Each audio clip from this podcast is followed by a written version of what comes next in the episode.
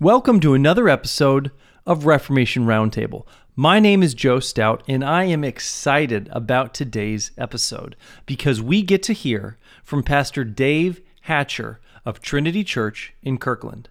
We invited him to come to our fellowship night, and he spoke to us for about 45 minutes on what it would look like to be a mission church under the care of Trinity Church. He gave us a lot of practical next steps that we need to take as we seek for the oversight of the CREC, the Communion of Reformed Evangelical Churches. We're going to get right to the fellowship night, the recording of the fellowship night. I would just like to make one note that while I was speaking last night, I inadvertently used the term missional church instead of mission church. Now, Dave actually corrects it later on in the talk, but I wanted to make a point of saying that I didn't realize that there were kind of vast differences between what a missional church has come to be known as and a mission church has come to be known as. Missional is not at all what we're looking to do. A mission church is what we're looking to do. We're looking to plant a mission church within the CREC under the care of Trinity Church in Kirkland. If you want to join us in what God is accomplishing here in Lewis County, we want you to be a part of this. This is not an exclusive group at all. We're just a group of Christians who long to see the glories of God here in Lewis County. So if you'd like to join us, head over to lewiscounty.church, fill out the contact form, and we'll get you in. That is enough for me. We're going to turn it over to the fellowship night recording. I hope you enjoy the teaching and I hope you join us for the work that God is doing here in Lewis County. Thank you guys for coming. Let's pray. Lord, thank you for this time together. Thank you for all of the families that have come here. Um, Lord, your people are precious in your sight, and we thank you that um, we are uh, that we can come together under the common banner of Jesus, and that uh, from the oldest to the youngest, we all are brothers and sisters in that name. We pray, Father, that as we seek um, unity and as we seek to uh, build a church here in Lewis County, that you would be king over that, that you would uh, lay aside uh, any any feelings of division, any feelings of um, pride, spiritual pride or otherwise. And we pray, Father, for your blessing on tonight. May we um, fellowship, may we speak words that are true, and will you give uh, Pastor Dave Hatcher um, wisdom as he's speaking and uh, give people here uh, ears to hear and good questions to ask him. We pray all this in the good and strong name of Jesus. Amen. Amen. Okay, great. We are going to sing uh, a song. So we're going to sing two songs today. Just one song now, then I'll introduce Pastor Pastor Hatcher. Then we'll sing Psalm 128. Now we've sang Psalm 128 several times, and so it shouldn't be a brand new song. This one actually is.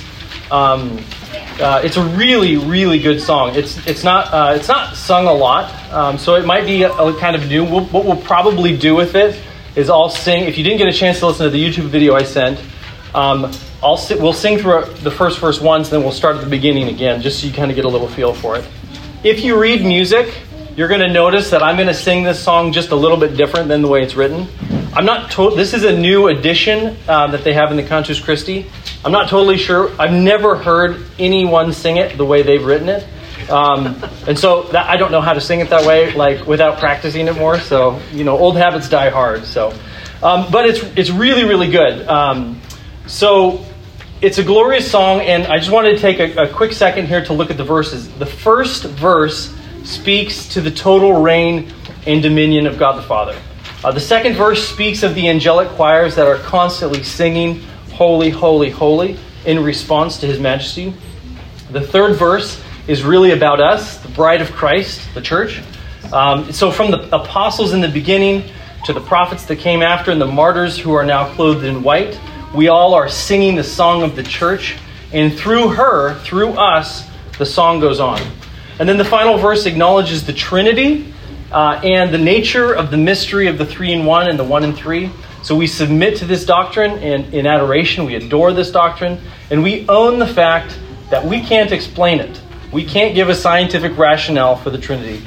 And we, we find that to be a beautiful thing. We own the mystery. Um, so uh, let's sing. We'll, uh, we'll sing, Holy God, we praise thy name. And uh, then I will introduce our speaker. Get my uh, capo here right. Holy God, we praise thy name. Lord of all, we bow before thee. All on earth thy scepter reign.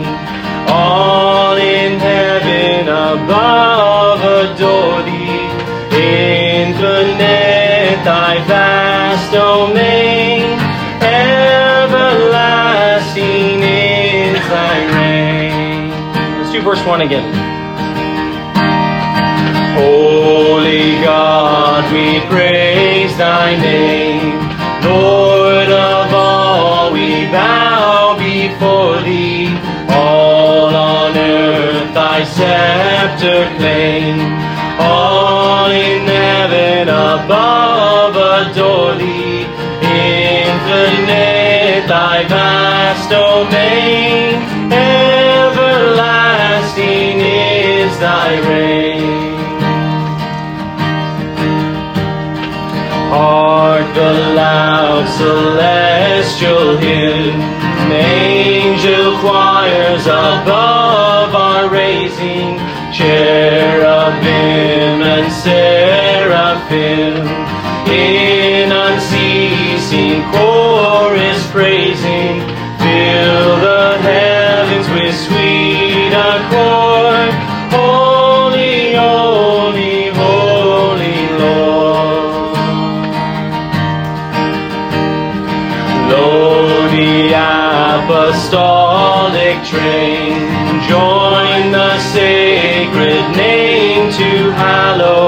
Prophets swell the loud refrain, and the white robed martyrs follow.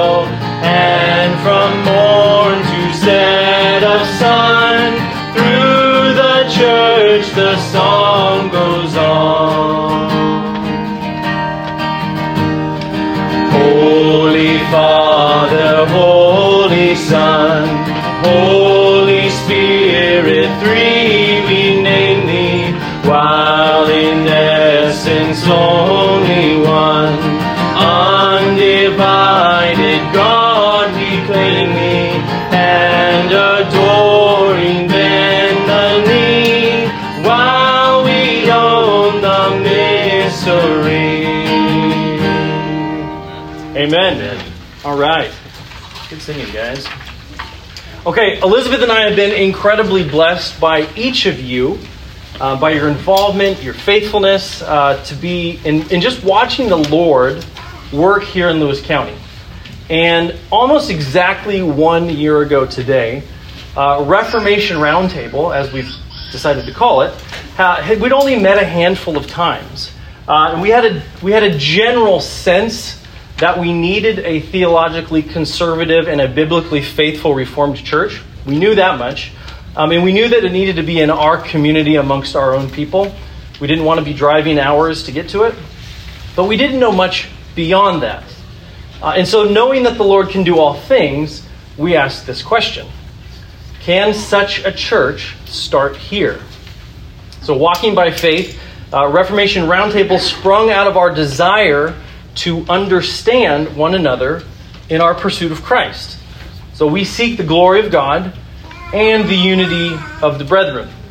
Psalm 133 states how good and pleasant it is when brothers dwell together in unity.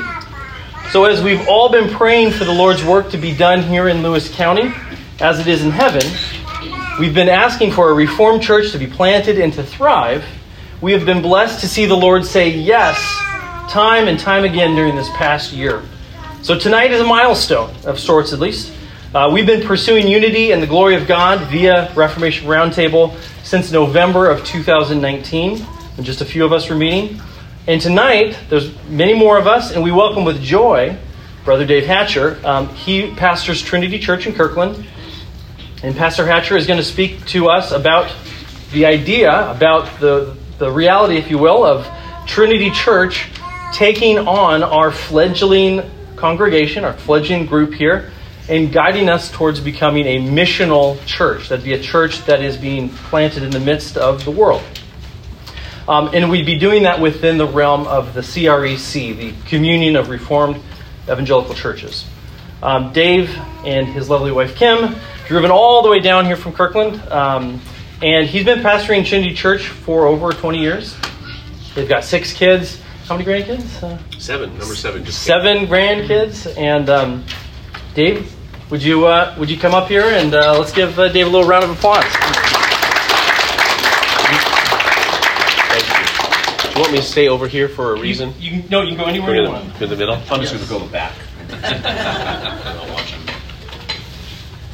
Well, thank you for uh, inviting us to come and be with you. Let's ask the Lord to bless us. Father in heaven, thank you for these brothers and sisters that I don't know, but I'm so happy to meet. And for the stories that I'm hearing about the desire to see a church planted here, uh, for faithful families, and for those who give themselves to the Word and to prayer and to wanting to see your kingdom grow. I pray that you bless our meeting tonight as continue, as this group continues to consider uh, the best way to go about uh, having church start here. We ask your blessing in Jesus' name. Amen. Amen. So I've been asked to do uh, just a couple things and then open it up for um, a variety of questions to, to, answer for you. Happy to do that in any way possible. I've been involved uh, with the CREC for about 25 years, been pastoring for almost 22 years, I think, at, uh, at Trinity Church now, and have had the privilege of helping uh, several other um, cities see churches get planted in, in, some of them very similar ways to, to what you're doing. Just some people who gather together, um, love the Lord, oftentimes love the churches or fellowships that they're a part of, but have come to uh, an understanding of Reformed faith, or there, there's just a need to, to see certain distinctives that, that aren't really there in their churches. And, and find like mindedness and then a gathering together and wanting to see something like this get started. Um, and so I'm, I'm really excited um, in hearing the stories uh, of your of, from uh, from hearing from the stouts and stuff about who you are and, and why you guys are coming here and your interest. Um, I sense a lot of really good excitement and a lot of good reasons for um, people getting together. What are the worst groups of people to start a church are a bunch of discontents discontent with the church that they're at, discontent with their lives in a whole bunch of different ways, because oftentimes they think they're discontent because of, of this situation over here. And if they just got away from that situation, they won't be discontent. But usually they pack up their discontent and just bring it with them to the next place. And that's not what I'm hearing. I'm hearing, I'm hearing here about thankful people who might be ready to move on or help getting something started building on a sense of thankfulness and, and, um, and love for the Lord. And, and that's, I would say, so key in terms of building unity and building a really, a really good church. Um, Joe asked me, and I will probably call Joe Al so many times. I have a friend, Al Stout. Um, he's a pastor in Pensacola at Uri Brito's church um, um, down there, and it's a wonderful Stout family. You, you ought to meet him sometime. So my daughter was a roommate with one of their daughters uh, at school one time and stuff, and so um, so if I call him Al, that's why. Um, anyway, um, Joe asked me if I would talk about a couple of topics and then walk you through a little bit about what kind of the next steps are. It, it's not like it's a cookie cutter kind of a thing, but generally um, what will happen in terms of forming and beginning a congregation here.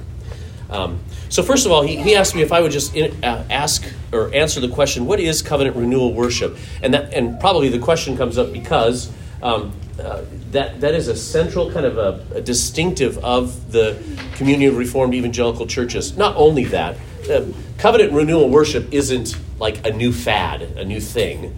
Covenant renewal worship is really just taking a look at um, what really the church has historically done in thinking about why do we gather together um, as, as the saints on the Lord's Day?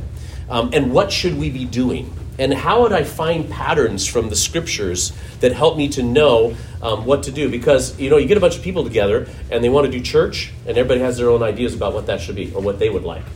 Um, and I've heard uh, pe- people go home from the services, and they oftentimes ask one another, "What you know? What did you think about church? Was was that a worshipful time for you?" Um, and it's you know, it, and we we have a tendency to make church all about us. We're a bunch of Americans. We're a bunch of consumers. We do everything based on what we want, and we, we're we're we are not so fast to say to ourselves, "What does the Lord want?" He's the one that's called us. He's the one that's called us. So, based on a couple of assumptions, the first one being that God summons us as his people to come before him and worship corporately before him on the Lord's day, we, we, making some decisions about what's that supposed to look like. in uh, Hebrews chapter 12, we at least get one little picture. Some of it comes out of the hymn we just sang. We, one, uh, one of the things I want you to think about is I, I would tell my kids as we get up in the morning, on, on the Lord's Day, on Sunday morning, I'd say, Come on, kids, get up, we're going to heaven. Get up, we're going to heaven now. And, and I was serious. Because on the Lord's Day, what I believe happens is in the covenant renewal services, as God, as God gathers his people together, we are covenantally lifted up into the heavenlies. And we join with all of the churches, we join with all of the churches of the, of the past in the worship of God and hearing from the Lord speak to his people in a, in a service of renewing covenant with us, where we hear again from him that, that he is our God and we are his people. And, and part of the text, one of the texts that you could turn to to think about this is, is the, you know, the whole book of Hebrews, but Hebrews chapter 12. In the book of Hebrews, um, the, the, the writer is writing to um, Jewish Christians scattered throughout the land who are being persecuted by the Jews for their faith, and they are tempted to go back to temple sacrifices. They're tempted to go back to Jerusalem. They're tempted to go back to the glorious temple. They're meeting in little homes, like you guys have been meeting in little homes and they're getting in trouble for it. And and and their their Jewish brethren are saying, "Come back, come back to what you know what Yahweh called us to. What are you doing? Come back to Jerusalem." And the warning that is being given is, do, do not go back to Jerusalem because we have a greater high priest, we have a greater sacrifice. Our Lord is greater than Moses, He's greater than the angels. If you just go through Hebrews, it's just greater than, greater than, greater than, greater than. And our worship is greater than because we are being brought up in the heavenlies. And that's what he's saying. Is it doesn't matter if you're in this little teeny house church somewhere. If you are gathered together in the Lord's day on the Lord's uh, uh in uh, you don't uh, on the Lord's day in the Lord's name, then in Hebrews chapter 12 it says um, it says in verse 18 he says for you have not come to the mountain that may be touched and that burned with fire, and to blackness and darkness and tempest, and the sound of a trumpet and the voice of words, so that those who heard it begged that the words should not be spoken to them any more.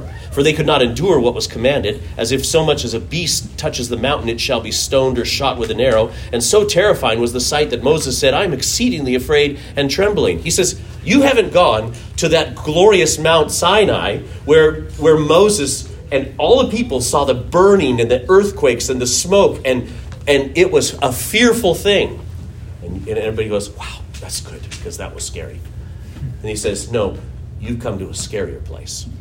When you gather together, listen, he says, But you have come to Mount Zion and to the city of the living God. Now, he doesn't say you're going there one day. Listen to him. He says, You have come. Hmm. On the Lord's Day service, you have come.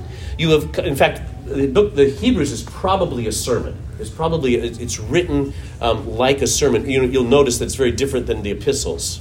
Um, it, it, probably was a, an extended sermon that was given. So, but you have come to Mount Zion and to the city of the living God, the heavenly Jerusalem, and to an innumerable company of angels. You've gathered around with an innumerable company of angels, and you've come to the general assembly and church of the firstborn who are registered in heaven to God, the judge of all, to the spirits of just men made perfect, to those who have already gone before you and, and are before the Lord. And you've come to Jesus. Well, where is he? You've come to Jesus, the mediator of the new covenant, sitting at the right hand of God the Father and the throne, and to the blood of sprinkling that speaks better things than that of Abel. See that you do not refuse him who speaks. For if they did not escape who refused him who spoke on earth, much more shall we not escape if we turn away from him who speaks from heaven, whose voice that then shook the earth. But now he has promised, saying, Yet once more I, sh- I, I shake um, not only the earth, but also heaven. Now, this, yet once more, indicates the removal of those things that are being shaken, as of things that are made, that the things which cannot be shaken may remain. Therefore, since we are receiving a kingdom which cannot be shaken, let us have grace by which we may serve God acceptably with reverence and godly fear. So, this is what our worship should look like with reverence and godly fear, for our God is a consuming fire. You haven't come to the consuming fire of, the, of, of Mount Sinai, you've come to the consuming fire of Mount Zion. That's what happens on the Lord's Day. So, um, um, you know, when you pray the Lord's Prayer, Thy kingdom come, Thy will be done on earth as it is in heaven.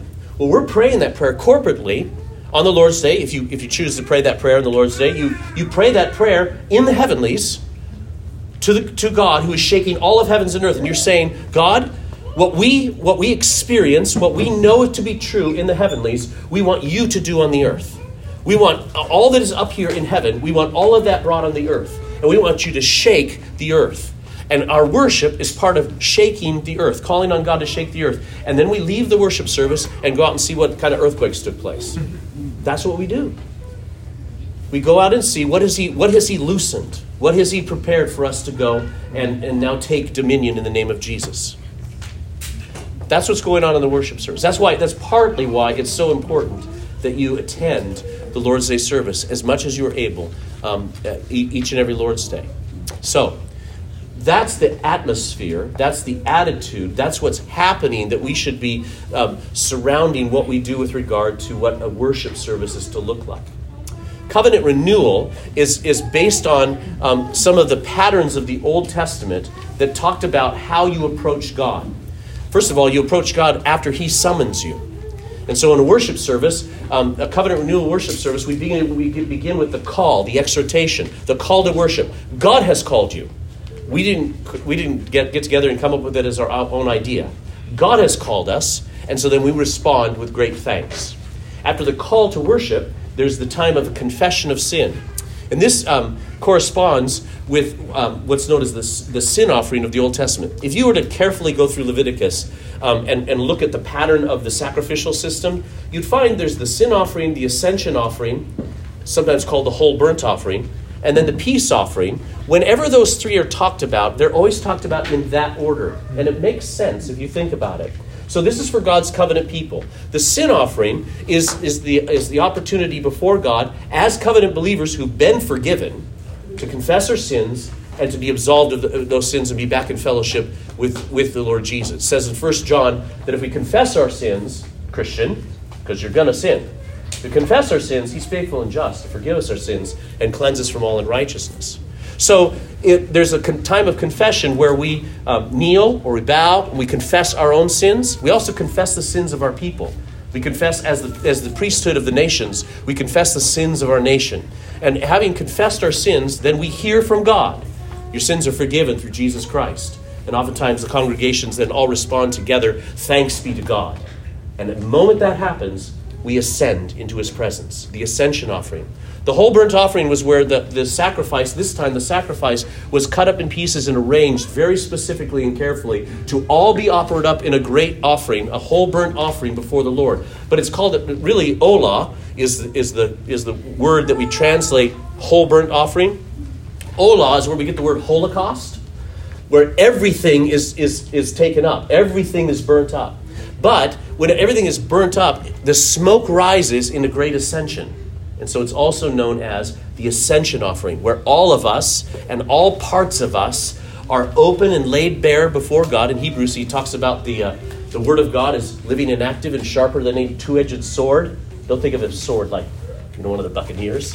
It was, it was a sword that was used by the Levitical priests to cut carefully, um, be able to cut carefully the, the sacrifice up into the pieces and then arrange it.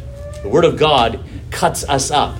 So, this is during the ascension offering where the Word of God is brought to bear on you, and you are cut up and laid open before God. And in the midst of our prayers and the Word being brought, we are ascend, we ascend up to God, who now receives our uh, receives us in Jesus, receives our, ourselves, our, our, our people um, before Him, and He arranges us. He makes us new. He fixes us. He He resets us. A renewal is like a reset. And you should, feel, you should have a sense of, ah, I've been reset. This is good. And we respond with our prayers, we respond with our singing, we respond with our giving of thanks. But you should experience and you should, you should give yourself in preparation to, to not listening to a sermon so that you um, can decide whether there was some good takeaway points or not. There might be. But what's more important is that you're giving yourself to the Word so God can have His way with you okay? Because he's receiving you. So he's receiving, and he's receiving all of us. And then, having, having done that, now we've been made right. And so we can join in the peace offering. And this is why um, in CREC churches um, all across, I think pretty much all across the denomination, we all, we all enjoy weekly communion. We're not doing weekly communion. Oftentimes people think, you do weekly communion? What are you, Roman Catholics or something? we're not celebrating a Mass at all. We're so, what we're celebrating is the fact that we've been made right with God and we can enter into a meal with Him. The peace offering was the only offering where all of where all the persons who were had brought the offering actually got to partake of the offering in a meal with the priest and one another. And what they partook of was what was offered, the sacrifice that had been offered on their behalf. And so the peace offering, the, the communion, is a time where we gather together, and is, there's not another sacrifice of Christ, but there's rather a partaking of the one who had been sacrificed for us. And now instead of a bloody sacrifice, we, we celebrate with blood or with bread and with wine just as Jesus taught when he established the Lord's Supper. And so, so, so following in that, what, what happens is, so we are brought, we're called, we confess our sins, are made clean. Then we are rearranged and made right, renewed before God, and then we are able to come together with one another before the Lord and enjoy, enjoy the communion of peace. Finally, we are commissioned. And so we stand, we receive the benediction, and we go out and see how much the world got shaken up. And we go out there. So from the call to the commission, um, it's set up with C's to try to remember. You have the call, the confession, the, the consecration, that's the ascension of it, where we're consecrated before God, the communion of the saints, and then the commissioning going out. That's the general order and the pattern of covenant renewal worship. And most of the CREC churches follow that pattern. Now, you could go to a lot of different CREC churches and it'll look a lot different.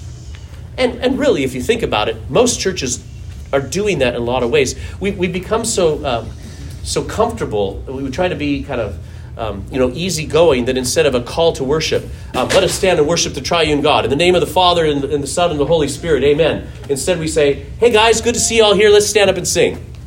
Right?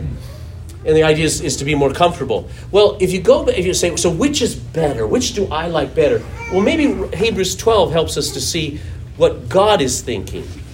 And what God is thinking is solemnity and reverence and rejoicing, all packed together. And so that's what we try to do uh, as, we, as we put together the covenant renewal worship. Um, if you wanted to read more about it, you could read a book by Jeff Meyers called The Lord's Service. And I think that Meyers is spelled M Y, no, M E Y. It's M E Y E R S. Jeff Meyers. He's a, a, PCA pastor in St. Louis, and he wrote a really good extended um, book on that if you wanted to read more about that. Um, I'm going to move on quickly to a couple other topics, and then you can dive back and ask me questions about that. Should I do it that way, or do you want to just ask questions right now? I'll just take care of it first way. First way. Here we go. Okay. So the second question I was asked is, is about church life. What should church life look like? What should be the focus of the church on the Lord's Day as well as the rest of the week? Um, well, um, we kind of talked about the focus of the church on the Lord's Day with regard to the service. Um, I'm, I'm not sure, Joe, if you had particular details that you wanted answered with regard to those questions, but some of the things that come to my mind might be um, uh, uh, views of the Sabbath. Um, could be that. It could be anything. Just to kind of okay, give us your, okay. your thoughts on. So the the views of the Sabbath and a seventh day or, or an eighth day Sabbath, the Lord's Day now being the Christian Sabbath, is something that's built into like the Westminster Confession of Faith. But the practice of what it means to keep the Sabbath within the CREC, now I'm speaking for, on behalf of the CREC, um, is wide and broad.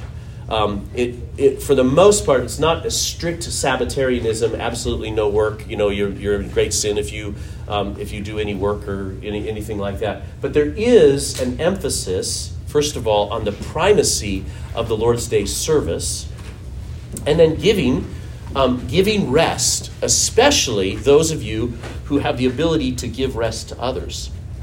So instead of thinking about having to, um, you know, be like, um, what is it, Little House on the Prairie? Or Little House in the Big Woods, where this the story, the picture of Pa sitting there, and he's, he's just he's sitting by the fire smoking his pipe or something, and Laura's just, oh, this Sabbath is so boring because all we do is sit, sit, sit. In, instead, um, I, think the importance that we try to make in thinking about the Sabbath is not that it's a got to, but it's a get to. How can I give rest? How can I enjoy a time of singing? How can I gather my family or my friends together for fellowship? How can I practice hospitality with those that I don't get to get together with? How can we how can we kind of spill out of this worship service into more fellowship and time together to be with one another? How can I serve maybe um, somebody who I would never have time to serve and I might be able to help them, like work? I would actually do some work for them in some particular way. Um, and, um, and especially, I think, man, I think I've talked to several of you with regard to having pretty large families. What am I doing to give my wife rest on the Sabbath? Especially a, a mother with little ones. What am I doing to make sure she gets rest today? Um, and so, thinking about those things, I think, are really important in terms of what the what the Lord's Day worship looks like for us. This is the Hatchers, not CREC. This is the Hatchers. We established a um, a pattern, a tradition, beginning on Saturday evening, where we start the Sabbath Saturday evening with a big Sabbath dinner. That's usually all of our family, extended family. Um, and now with in laws, it, it um, a small evening is about 18 to 20 people around the table. Kim makes a beautiful dinner. A lot of people help in different ways. We open up the table. We open with singing. In fact, for 20, 20 plus years, the opening tune is Psalm 128. That's what we sing. Um, it's, um, that's how we open the Sabbath. We eat, we fellowship, we sing more, um, we enjoy, um, we take part of our tithe and use part of that tithe to buy better meat or nicer wine or lots of chocolate around the table for the kids. And, well, not just the kids and and we and, and we fellowship and enjoy that together um, to the Lord, give it all to the Lord, and then we go to bed prepared for the Lord's Day worship. Get up um, on the Lord's Day, and usually that day is a lot more relaxed after after church. Um, I'm usually wiped by the time we get back from church and stuff, so it's nap time and playtime. When the kids were younger, there's lots of playtime, that kind of thing, in, in terms of during the evening and until the evening and then in the evening we kind of buckle down and get ready for the week, um, do what we need to do in that way. That's that's the Hatchers. It's not everybody. It's not everybody in our church at all, and it's it's not everybody in the CREC. But the mindset is um, this opportunity to just enjoy the Lord's presence with one another over the, the Lord's Day. So that's what it looks like for us. Um, I don't know if there are other specific questions or, or whatever you wanted to get in on uh, with regard to uh, that. Um, church life, though, is maybe ties into what, what church life should be to the next question also, which is as a church plant of various Reformed folk, what should we be majoring in and minoring in? Well, I think a couple of things that I've talked about already are really um, are really the majors. Lord's Day worship, developing a sense of covenant renewal, and a rest that is given with lots of hospitality, feasting, and rest with God's people that spills over to the rest of the week of, of caring for one another, reaching out, having people into your homes. Uh, Kim and I were talking about this as we were coming down, and and um, and she was just really reinforcing the fact that um, hospitality is a weapon. It is a subversive weapon that that we have the ability to use. If if your family is in fellowship and you have other people in your home, you don't even have to try to bless them. They, they if, if you have any, you know, and in today's age, if you have any sense of normalcy, just the, just the slightest amount of normalcy, you know what I mean by that? In your home, and you have another family over, they're, they're just going to eat it up. They're just going to love it. You don't have to have the perfect house. You don't have to have everything arranged perfectly. You don't have to have the greatest meal in the world. You can have sandwiches and coffee and, and, and talking and, and just hanging out. People don't do that anymore. And when you do that, you don't have to you don't have to be a preacher, you don't have to all of a sudden get out. You will share so much of Christ just doing that. Our home has been a wonderful place of bringing people news about the Savior without really talking about it for a long time. But having them in your home and feeding them. I think that should be part of church life. And it starts with you doing it with one another, because that's how you build unity also. Doing it with one another. Um, church life also, according to, to Acts, um, Acts chapter 2, after they after 3,000 come to the Lord and stuff, uh, it says uh, in verse 46 at the end of Acts chapter 2 So continuing daily with one accord in the temple and breaking bread from house to house, they ate their food with gladness and simplicity of heart, praising God and having favor with all the people. And the Lord added it to the church daily, those who were being saved. So that's what they were, were doing. And then in um, Acts chapter, uh, where do I find it? Oh, there's another passage. It's the end of one of the chapters, and they were they were, they were giving themselves to the teaching and to prayers um, and to uh, be, being together house to house for the family uh, for the families. There it is, chapter five. And daily in the temple and in every house they did not cease teaching and preaching Jesus as the Christ. You actually find it in a couple different passages. The idea that there should be teaching, there should be prayers, there should be um, the celebration of communion, and uh, I think all around that the hospitality. Um, and there should be the, uh, the opportunity to, to provide outreach through those things to the rest of the community and, and around. Um, those are the things that you should, we should be majoring in. Um, other things that are really important is the church life that really in, encourages understanding the roles of husbands and wives in a world that completely wants to obliterate all of that. Being fathers and mothers, what it means to raise your children with a Christian education, um, and then um, and, and, what it means to be a family who to, to, work together and with other families using the gifts that God has given to build community and then share that community, give that community away um, around here, around Lewis County.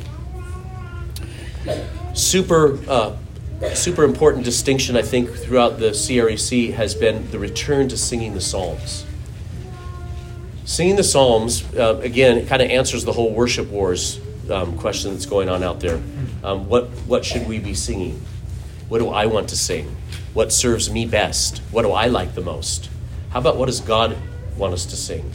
He said, Well, since you asked, I've got 150 examples here for you right here. Why don't you start with those? And then, anyone, uh, my son's a budding artist, and um, he will tell you that all the great artists in the world and all the great art, great art teachers in the world will tell you that the best thing for you to start is by copying. You copy great artists. Well, we have an artist who's written 150 Psalms, and he's a great artist. And if we wanted to learn how to write other good stuff, we could start by copying him. And actually, some of the greatest and richest hymns that have that are the kinds of things that lasted, they're weighty, that lasted for centuries, are the kind of stuff that um, have that um, have been copies or they've worked from the ideas of the Psalms themselves. So giving yourself and the other thing about singing the psalms is you, start singing the psalms you will start singing things you never sang before. You will start singing things that you didn't even know you were spo- uh, supposed to be singing. I, I mentioned uh, in my sermon today um, that in one of the psalms in psalm 106 you're singing about how god um, because moses the people complained under moses god opened the earth and, and uh, dathan and abiram were swallowed up along with other thousands of people, were swallowed up. You're supposed to sing that as a praise chorus. we have to learn how to do that. We have to learn how do we sing against God's enemies. Um, throughout the throughout the uh, Psalms, you have you have not just un- unbelievable rejoicing, but you also have some of the deepest lamentations and crying and weeping and even complaining to God.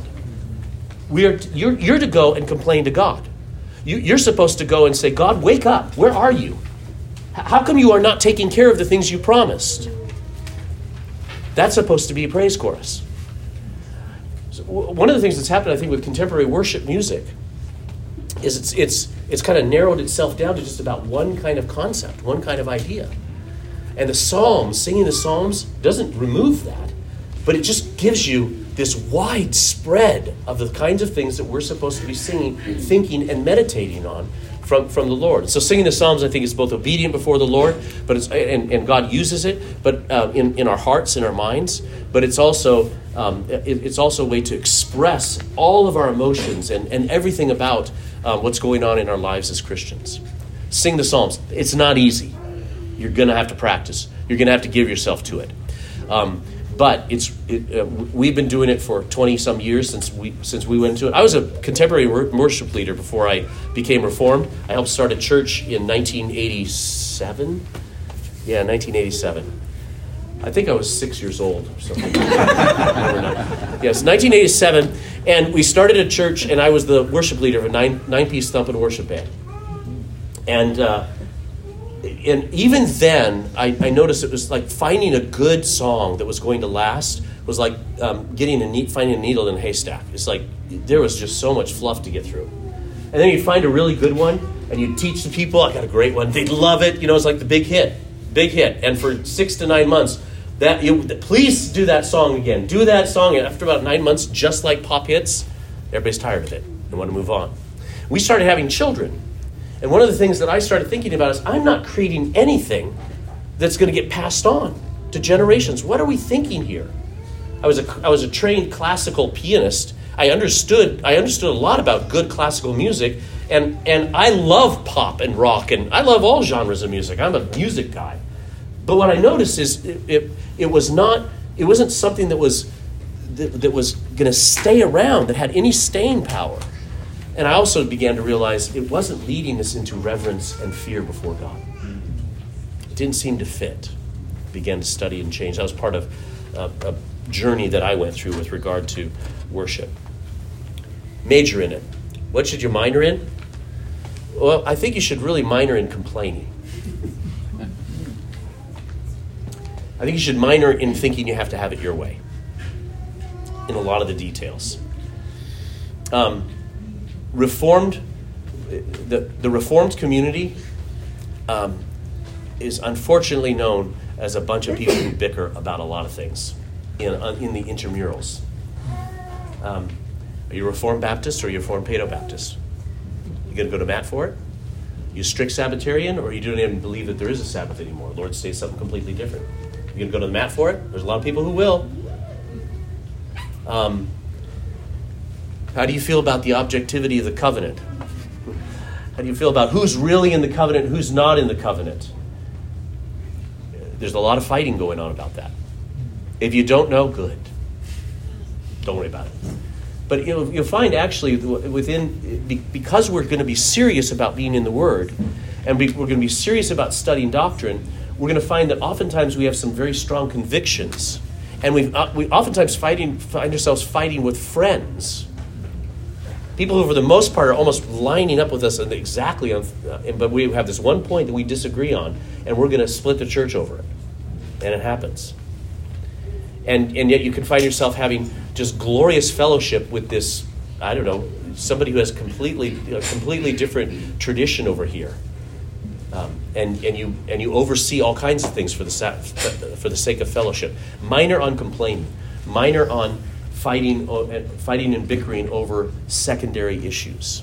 Figure out what the primary things are, and stick with them. And then and this is what the CREC has. The CREC was built this way.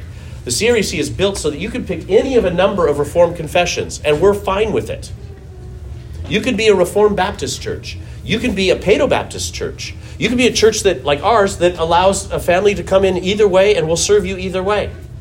I have my personal beliefs and I teach them, um, but I'm, I'm happy to, to receive and, and work with the other view. In fact, I've held the other view. So um, I'll, I'll throw in one more thing, too.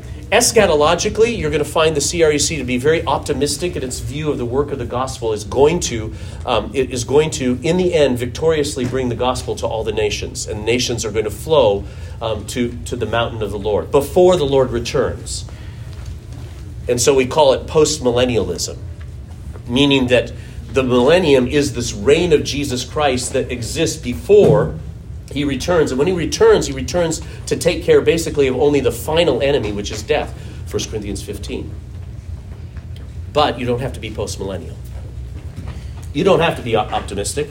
Like it's a bummer if you're not, but uh, you don't have to. um, and and and and you, and you want to make sure that while you talk and discuss and open your Bibles and study it, it doesn't become something that has to divide us. Those kinds of things is what you want to be careful about. Um, so minor on that. Um, one more obvious thing: minor on hidden sin. Um, I said to the congregation this morning uh, with regard to a past, uh, something I was talking about. Don't forget what Jesus said: "A little leaven leavens the whole lump." You're going to start a church here. Get clean with the Lord yourself before you get started. Don't don't drag that in here. Doesn't mean you don't have, we don't have sin. We don't have to confess, we confess sin, but don't drag the hidden sin in, in here and, and think it's not going to affect the work and what's going on. Be done with it. All right, I'll open up to questions and then uh, take you through. Maybe if we have time, I have some points about kind of where things are going. But any questions, first of all? Yes. Did you really start a church when you were six? I have to confess to you, I was lying. it was a joke. started a, started church in 1987. I was just trying to not give away my whole age, but but just like you found out about Mrs. Hatcher, I too will turn 60 this year. yes, sir. Don't your parents have any questions?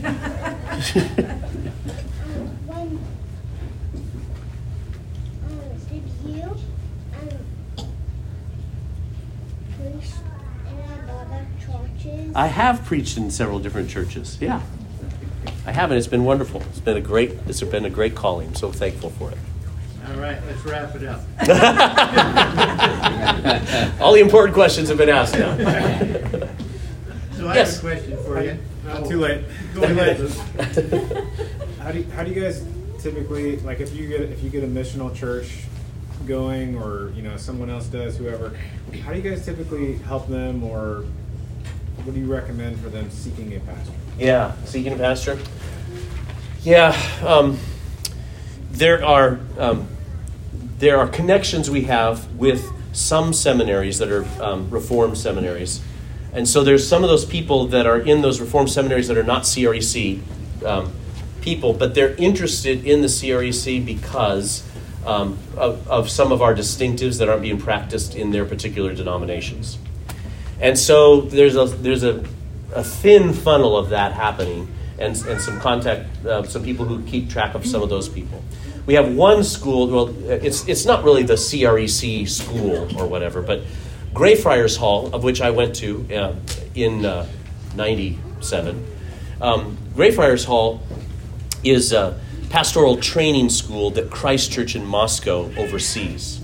Um, it, it's distinct. It's, it uh, follows a little bit in the pattern of Spurgeon, who had pastors' training colleges in the context of the local church as opposed to seminaries.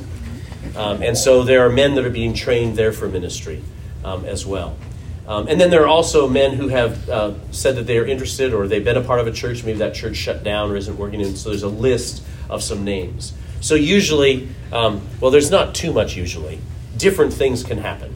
There might be somebody who's raised up within your own midst. There might be somebody here who knows somebody um, who's like minded but somewhere else um, and is a pastor and might be interested. Um, there might be then somebody that we know. Um, there might be somebody at Greyfriars. We can put a call out to the, the CREC generally as well, and you begin that conversation. In the meantime, mission churches, um, we call them mission churches, not missional churches. Um, I think missional has has to do with something a little bit different. This is a mission church of our church. So if we're planting a church, then then you you become our mission church. What that means is you're under as you come under as you become actual official members of the church. This congregation is constituted as a church, but it is under the guidance and, and authority of the elders of our church until such time that you have established your own elders and or and then and, and called a pastor called a pastor um, or your elders, and that, this has a little bit to do with two office, three office kind of stuff, but um, or your elders constitute that the church. You have to have at least two elders. We really want to see three elders before we let you go and you and you become just your own um, church. There's a few other re- requirements as well. So the answer to the question about getting a pastor is pray. It, re- it really is. It's it's not like there are lots and lots of men out there looking for the, this particular calling. We'll have to pray with you and then network and see what God brings. Yeah, so uh, I have a kind of a leading question for you, so you'll give the right softball. Answer. Yeah, I think so. Okay. so when you were kind of describing uh, worship on uh, Sunday, mm-hmm. um, I'm I'm sure it's not this way, Pastor Hatcher, but but it, it seemed like um, the confessional, the John, uh, First John one 9 mm-hmm. I mean, come Monday, you're going to be doing that on your own also, right? Yes, yes. Tuesday. It's not yeah. just uh, exactly. Okay. We regularly teach that what we're doing here right now is because we are coming before the Lord. Um, so as, as we as we do that, we're coming into the Lord's house. Wipe your feet. Okay. So, but we regularly say, and don't be waiting all week long to come in and wipe your feet. Okay, this is this is something that we're doing together as we as we go corporately, but this is something we should you all should we all should be doing, um, confessing our sins regularly. um, throughout the week. And so we, it's actually an opportunity to teach how to confess your sin and, and also to hear your sins are forgiven. There's, there's two problems. There, there are people who never confess their sins, and there are people who never believe they're forgiven. We try to make sure we're teaching both of those things um, in that pattern. I was have a follow up question to Luke's is do you raise people up within your congregation and send them ever? Is that a, something that goes on in this denomination? We did plant a church. Uh, it does happen in this denomination, yes. Um, and, and we did plant a church where we didn't just raise up and send a person, we raised up and sent 40 of them and planted a church um, just in the next town. Um, one of them was the pastor of that church. One of them was my our associate pastor, and, and after he served with us for seven years, then um, he and it wasn't he had to serve. It was just at, at that time he then took this this group of people and we got another church going. Yeah, so that does happen also. Um, sometimes there are churches that have multiple staff, and some of them are men who might be in an interim position or associate pastor getting some more training and are looking for the opportunity to, to move um, and, and serve in another church at some point. So that does happen also. Yeah. But most of the CR churches are pretty small, um, and most of them only have one full time staff person. Is, that why you sent the 40? Was that your church getting too big, or was there? I mean, I mean it was a combination. Um, our uh, Jerry Owen was my associate pastor, and Jerry actually had uh, led many of those people to Christ back when he was in high school. And then he had gone off to Greyfriars and got trained, and, and, and they were a good core group. Um, I think we, we learned to plant a church really well because we sent some of our best people. Um, and it was a tear jerking time. It was hard. Um, but but um, I, I remember getting up on the day that I we commissioned Jerry and sent the church, and I got up the call to worship, and I said, um, you know, I really don't want to plant a church in the greater Seattle area. I want to plant 100 churches in the greater Seattle area because Seattle needs it. And so, as hard as this is to do, we need to see God, please raise up faithful preachers. Harvest is white. We got to go. We got to do something here. So, um, that's what we want to see happen. Yes. So what is the, uh, the reverence and fear, which is something in my heart, that desiring more of that um, in a Lord's Day setting, what does that look like uh, practically and in a kind of less reverent setting, perhaps? Good question. It varies from church to church. Like, so for instance, externally, let me tell you a couple of things. Externally, you'll find some churches that uh, in the CREC that um, dress pretty much like all of us are dressed right now, and even the pa- even the pastors like this. Um, you'll find several churches that are using the vestments and robes and a, a far more high, higher liturgical um, order, which includes maybe um, a lot more of reading and reading back to one another, of chanting, of um, of doing of doing some of those things. Um, in both situations, however, what what the emphasis is on is a sense of um, not being silly. Um, we don't do skits. You know, we don't do jokes. I, I remember in, in the church that I helped start in Annapolis, I, I can still remember one of the um, elders getting up to, and he was a Young Life guy, and I love, I'm grateful for Young Life, but he was a Young Life guy, and he, it was like he still thought he was in Young Life, and, and that's how he created the church. And he got up and he, and he started out by telling this great story with a hilarious ending. Took seven minutes. When he finished, he said, I knew you'd love that story. It has absolutely nothing to do with my sermon. I just wanted to give it to you. And I just went, I love hearing great stories and a joke and, and all of that, but this is that's not what this time is for. That's not what this time is for. And so uh, in Colossians, Paul commends um, their good order, and the word is taxis, and it's a military term. He's referring to their worship service, and he's saying, I, I, I'm commending your good order. You lined up like a well ordered army as you stood before the Lord and rendered to him your, um, your obedience, your praise. Okay? Now, if you, if you went and you, and you watched a, a, a well ordered army standing, marching, moving, everybody together doing the same thing, and you would not look at that and go, um, you know, that, that looks really that looks really boring and stiff, and I, I don't think any of those people mean it. No, these are these are these would be men who are about to lay their lives down for their commander. Um, th- these are men who are into it, right? And so there's a way to be well ordered that's still full of rejoicing and celebration. It's not dour. It's not dour, but it's um, but it, but it's full of of a joy that is deep um, and and doesn't play around with the fact that that there's a lot of hurting people. There's a lot of circumstances that we're not going to pretend and, and just be happy clappy all the day kind of thing.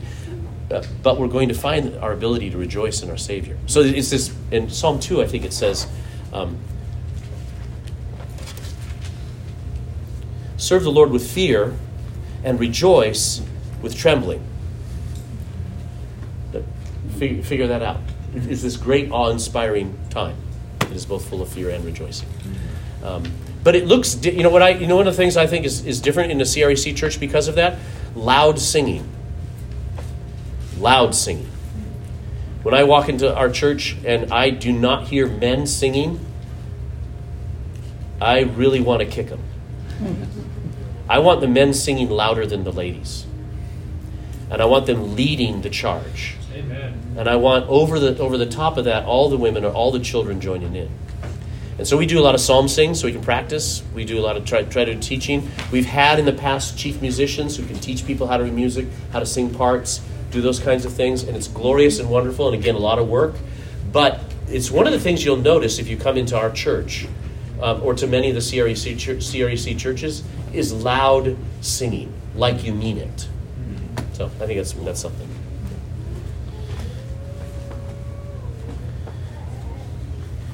Any other questions? I think I can. Do I have enough time to just walk people through this that, that they have? You want me to do that? Yeah, definitely. Okay. So on the next page, these are my notes. Um, here's just kind of a general. There's not a particular order here, but things that would need to be done if we were to gather together a congregation of families of households who wanted to start a church here. These are the kinds of things that we would do. We would need to solidify who would like to actually be members of this new church. And one question might be whether or not individuals are going to be members or households are going to be members. It's one of those option things. Um, our church, we, we, have, we render membership by household. And so um, we, we have a list of each household and the members of names of that household. Um, if you are if you're a family that baptizes babies, then your children are on there and, and marked as baptized. And if not, then your children are still marked on there as part of your household, but they're not marked or dated as baptized until they're actually baptized. And it helps the church kind of keep track of that records wise and, and all of that. Um, and, and what we do is we encourage those who have been baptized to come to the table um, and are admitted to the table based on their baptism.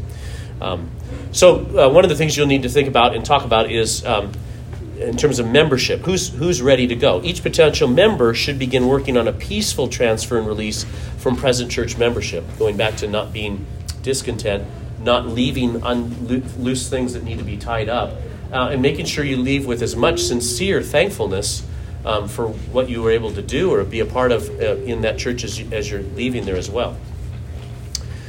Um, there needs to be t- some teaching here on elder qualifications and then determine if there are men qualified and willing to serve as elders. That would be something that would be done with, with your the congregation here uh, considering, but also with the oversight of, of our church in, in establishing and then ordaining men to be elders here.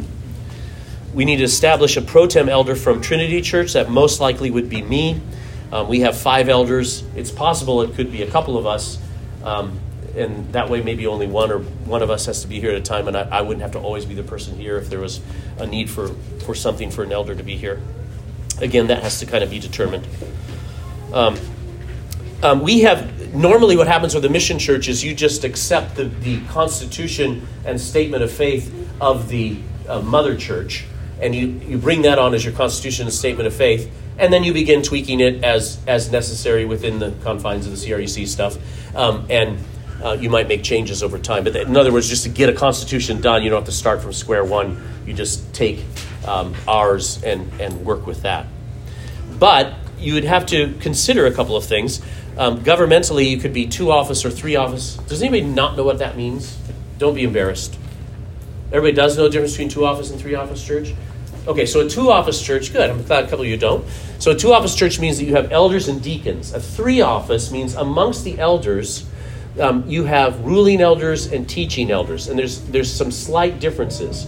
And then there's four office, which actually has a minister, the minister or the pastor is, is one of the elders, but he has a particular calling. Some of those churches actually will only have the minister. The minister is the one who has to give, who is administering the sacraments. We're a two office, so we're considered low church in that way. All of our elders are equals. I'm, I'm just one of the elders who have been set aside um, to earn a living from word and ministry, but I'm still just one of the elders. Um, our other men actually teach, they can serve communion, they preach on occasion, and, and all of that as well. You have to decide which way you want to go with that. Um, Pedo Credo baptism. I understand that some of you are Pedo Baptists and some of you are Credo Baptists. Um, and uh, and so you can. You, you, our Constitution allows either. It seems like that might be a good fit um, from what I'm hearing in this group. Um, our confessional statement was the Reformed Evangelical Confession, which is the kind of no, it's our confession, so I can say it. It's the vanilla, watered down Reformed statement of faith. Because that's who we were when we started. When, when this church started, that's what we were. We didn't, we didn't really know what Reform meant. And so we sort of knew we were Calvinists. We sort of knew doctrines of grace. We sort of knew some of this sovereignty of God stuff. And we wanted to train our children up. And so we started a church. And the, this statement of faith doesn't address Sabbath issues. It doesn't address baptism issues. It doesn't, you know, so it's, it's just very much the vanilla stuff, and probably might again be the easiest one just to begin with. But if there are those of you who have been comfortable with the Westminster Confession or the three forms of unity, and, and you want to help the rest of the congregation find those, they're wonderful confessions, and of course historic confessions in the Reformed faith, and they might be the be- they might be better for you. So there's some things to talk about. Really would encourage you if you're able to to attend Christ Church Missions Conference in Moscow, which is happening the weekend of February. It's Friday night, the 6th, and sat all day Saturday, I believe. And um, there's, there's great speakers. Uh, George Grant will be speaking, Doug Wilson will be speaking. I think there's a couple other speak- speakers as well. The emphasis is not going to be, I don't think it's going to be necessarily on world missions. Um, I think it's going to be on mercy ministry. Check it out on the website. Um, and it's, uh, it, it, I think it would have ap- wonderful application for a new church getting started to think about how you minister um, the name of, in the name of Jesus in this community right here. Um, also, if you went there and then you, you could go to one of three churches that are reformed, uh, that are CREC churches in Moscow, um, and and get a taste of what does it look like, what does it feel like. In fact, one of the churches, Christ Church, is like our church, and it's more um, it's, it's not as formal, and ours, ours is not as formal as other CREC churches. And then there's Trinity Reformed Church, a glorious, wonderful church, and they have vestments and follow a, a, stricter, higher liturgy. And you, you might want to split up and go to different churches and see, see what's going on in those different churches.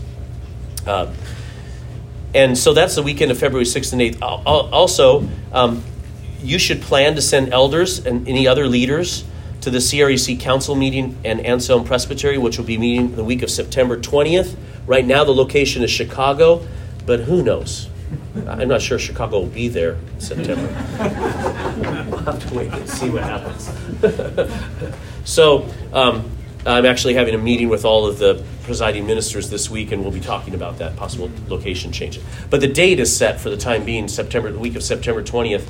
You get a chance to meet with pastors from all over the CREC. All of all the churches will be represented, uh, including the ones from Eastern Europe and Japan, uh, and. Uh, uh and so, if, if, you had that opportunity, especially the, the leaders, or the people that, if we had elders by then, um, you would go representing the church. You, you would have you would be non-voting members of, of, of presbytery. You'd be able to sit at the table even and uh, be a part of uh, dialogue and discussion, um, and you'd get to know the guys, which is which is really important. Um, and then I would just encourage families to take the time to come up and visit us up at Trinity Church, and also go to uh, come up and go to Emmanuel Church. Um, because of COVID, even though we planted, even though we planted this church to go in another city, then we lost our home. They lost their home, and now we're in a in a church, uh, we're in a Christian school in different parts of, in two different buildings right next door to each other. we meet at 9.30 they meet at 10.30 we did that that way so that if you're halfway through my sermon and you just like you can get up and go to the other church before it gets started at 10.30 that's what we said um, come up and visit us and let us know you're coming if you and um, if we can if we can provide some hospitality we'd love to do that or others in the church. Also, um, Reformation Covenant Church is in Oregon City, Oregon. Uh, and Pastor Bo Cogbill is now the pastor. He's been there for a couple of years. It's a, it's actually a church that is, has been around longer than our church. Came into the CREC very early on after we uh, established the CREC. It's a wonderful church, great congregation of generations now, now that are, are serving in that church. Go down and visit them. Um, and, uh, and see if, if, if you're interested in the CREC, if you're interested in being one of the members, and you're able, choose one of those destinations and go there one Sunday. And just, just go and visit and, and enjoy the worship and see what you're getting yourself into. Um, we'll be letting the CREC know about the Mission Church, and that will help us in looking to fill pulpit um, and also begin the work of, of looking for uh, pastor search and uh, somebody that might be willing to come here and serve at some point. One thing I didn't put in here, and Joe and I talked about it basically, is once you get started, we, you guys could begin to regularly tithe to this church as a missions church. And before you got all the other ducks in a row, financial, get a whatever you need to get to get bank accounts and all that kind of stuff, you could send all of them to us, and I would have a great vacation. you know, we can set up we, we can set up a separate account, and our uh, we'd be able to keep track of that for you. And you could be able to saving set, setting money aside right away um, to be able to take care of both of your expenses. Um, but also maybe begin saving so you'll be able to call a pastor uh, one day. You're going to want to have a package for that person if that person comes and be ready to go um, with some kind of sense of security for him. So if you wanted to use, um, be able to, you, would be able to, uh, to give the money, donate via donation um, to Trinity Church, but we would set all of that aside and let it be used for you guys' uh, your guys' work. Yes.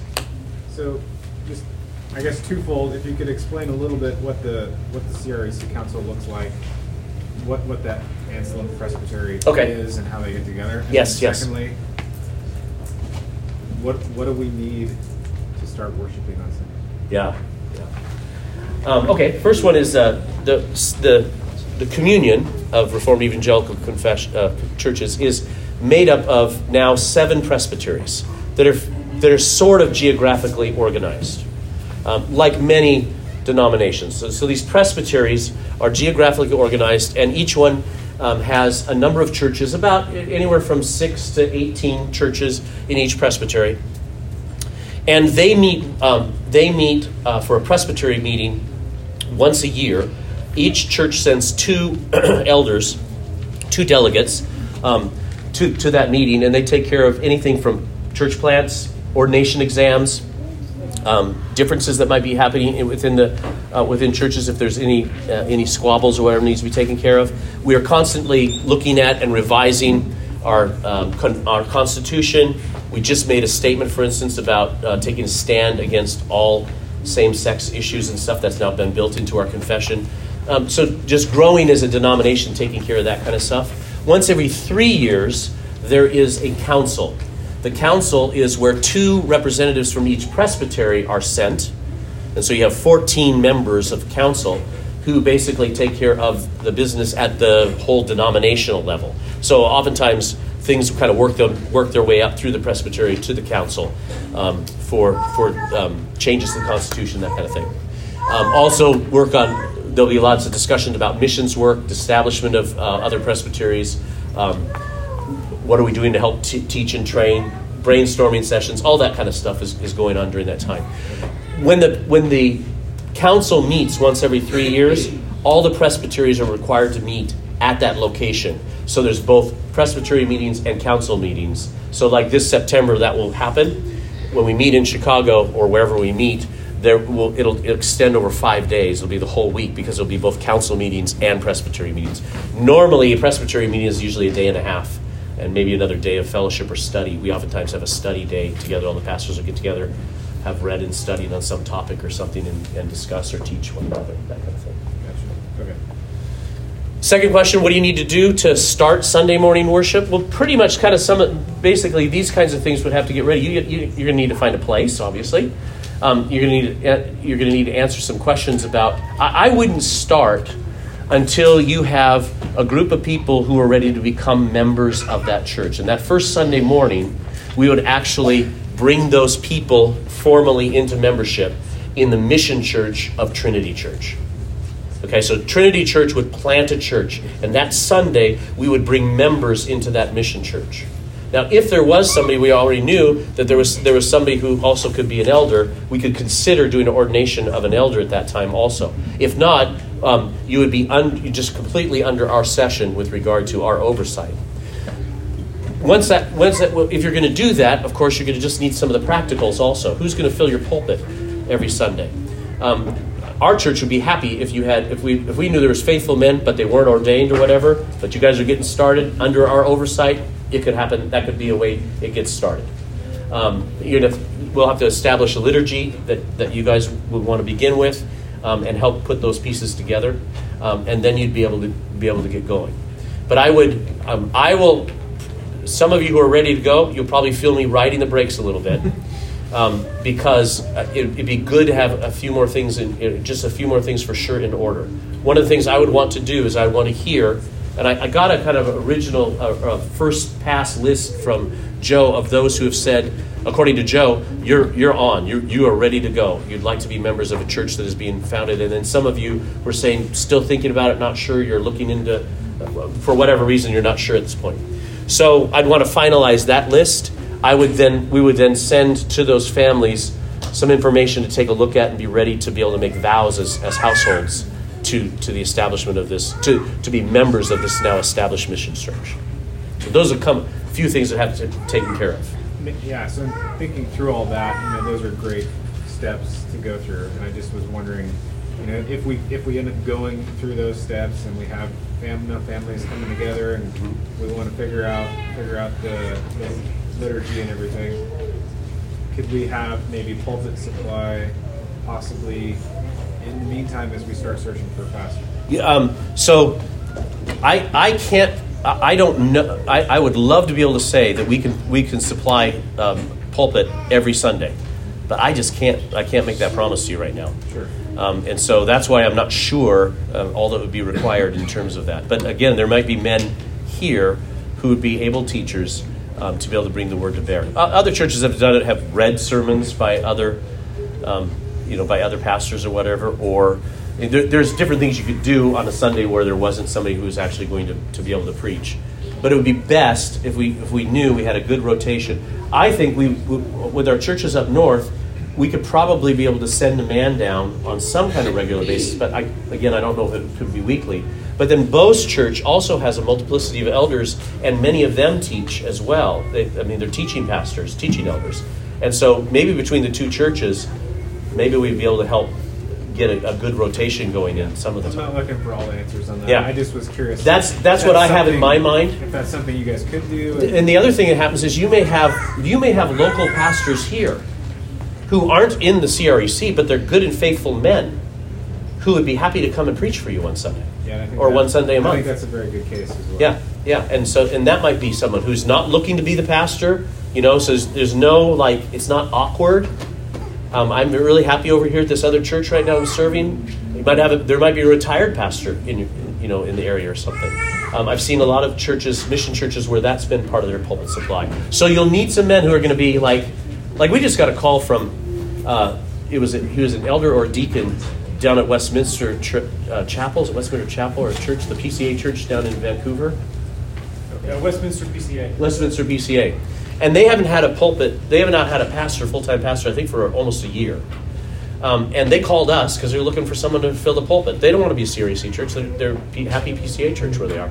Um, but they're calling around to like minded churches hey, is there anybody who can come and fill the pulpit? And, and so we've, we've sent my son actually twice um, to go and, and fill the pulpit down there for them. So that kind, you get a, you get somebody who's a good networker, Yeah. someone who's good at making phone calls and, and, and seeing what's out there and stuff, and that's how you'll fill you'll We've fill the got some pretty committed ladies around here that Great, great. Okay, thank you. You're not David, yes. um, in regard, you, you mentioned this already, of us begin tithing now possibly and, and setting up a fund. Is there at some point when you become a full member of the CREC, is there any kind of a, a Oh, passing up the line? a tax to the tax, CREC. yeah. There is no um, there's no um, formal or required support that has to be given to the denomination. um, there's usually an ask for help for the cost of presbytery meetings. So when I host our presbytery meeting, it might cost us thousand dollars or more to do the dinners and all that kind of stuff we're going to do. We ask for if churches want to help donate to that, and there actually now is being established for the pr- presiding ministers, and and particularly for the presiding minister of council, who does a lot of travel on behalf of the church, a request of support, usually a couple hundred dollars a year, kind of a thing, to help with his travel expenses. At this point, it's not mandated or required. There is talk in the denomination as we grow that possibly some kind of support mechanism like that will be put in place for churches, um, asking churches to do it, and it would be kind of more formally required. Yeah. But it's we're not at that place right now. So two other money questions. Yeah. Um, Is there a, I, I think you mentioned something about missionaries. Is there a network of missionaries that are, that are sent by this denomination? There is not. We don't have a mission organization within the denomination.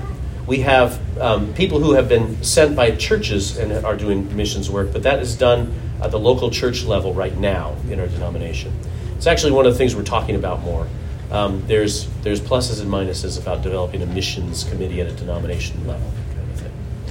Then the last question is, is there a general established way within the denomination of how money is handled at the church? Like as far as, is it a, is the elders ruling over that, the deacon, I mean, what's? Right, yeah. I think in general, there's no requirement. I think in general, the best practices that is used is the elders, the elders are responsible for the budget uh, in the church and will develop that budget. The deacons, depending on how large the church is, you might have a diaconate that can actually Yeah. work through it um, and help it with that. But it, it's the elders who take responsibility for putting together a budget and then and following through with that, having oversight over that. And almost always the the pastor or the person who is you know on staff being paid um, is completely hands off with the money. I have no signatory authority uh, at the church at all. Okay, thank you very much. I'm excited for you all.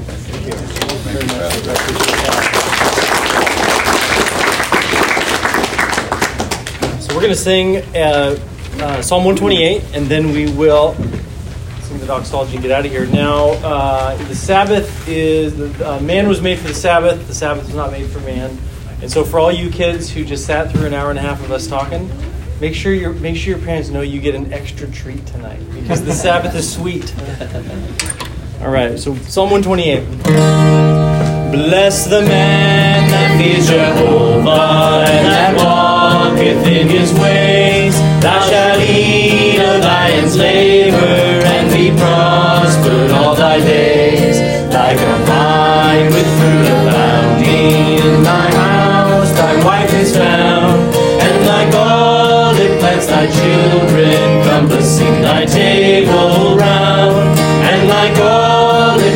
Thy children compassing thy table round. Lo, on him that fears Jehovah shall this blessedness attend. O Jehovah out of Zion shall to thee his blessing send. Thou shalt see Jerusalem prosper all thy days till life shall cease. Thou shalt see thy children's children unto Israel see thy children's children unto Israel be peace. Amen. Amen. All right, so then we're going to finish with the doxology. Before we sing the doxology, let me just pray real quick. A lot of you guys know uh, the So family, Jerome and Sean So. They have four beautiful little kids. They've, they've come on many occasions. Um, uh, Jerome's dad has been in the hospital with COVID now for, gosh, over over a month. He's been uh, on. He's been on. Uh, he's been sedated and intubated that whole time. Things don't look good. He needs. He needs a miracle. Um, as of last night, things were stable, as stable as you can be on that, in that situation. So, I'd just like to take a quick moment to pray uh, specifically for um, Shuan So, and uh, just ask for the Lord to intervene. He can do it for His own glory, and He can choose not to, but we're going to ask Him that He would. So, then we'll sing the doxology. Gracious God in heaven, uh, all the medicine in the world, uh, all, all it does is uh, allow you to, to heal us in, in ways that we can see. And so when we take um, a pill or we get some uh, get the medicine that we need or the care that we need, and we are healed, we give you glory, Lord, because there is no doctor in the world that can actually heal. Only you can. And so we pray, Lord, for Mr. So, for Shuan, who is um, in such great peril and has been in such great peril now for over a month. Uh, we pray, Father, that you would spare his life, that you would uh, heal his lungs, that you would bring him back from um, the brink of the grave. Uh, we pray, Father, that in his distress right now, you would hear him, that you would, uh, that as we call out to you, you would answer our prayer, um, and that you would not, um, that you would not forget about him sitting in the hospital right now. We pray for Jerome and for Sean, their kids, for Jemima, for uh, Joyce, and for Josh and their kids. We pray that you protect their faith, help them to trust you in the midst of this sorrow, help them to hope no matter what the outcome. But we ask, Lord, for a miracle so that your name might be made known to the world. We pray this in the good and strong name of Jesus. Amen. Amen. All right. Praise God from whom all blessings flow. Praise Him, all creatures here below. Praise Him above, ye heavenly hosts.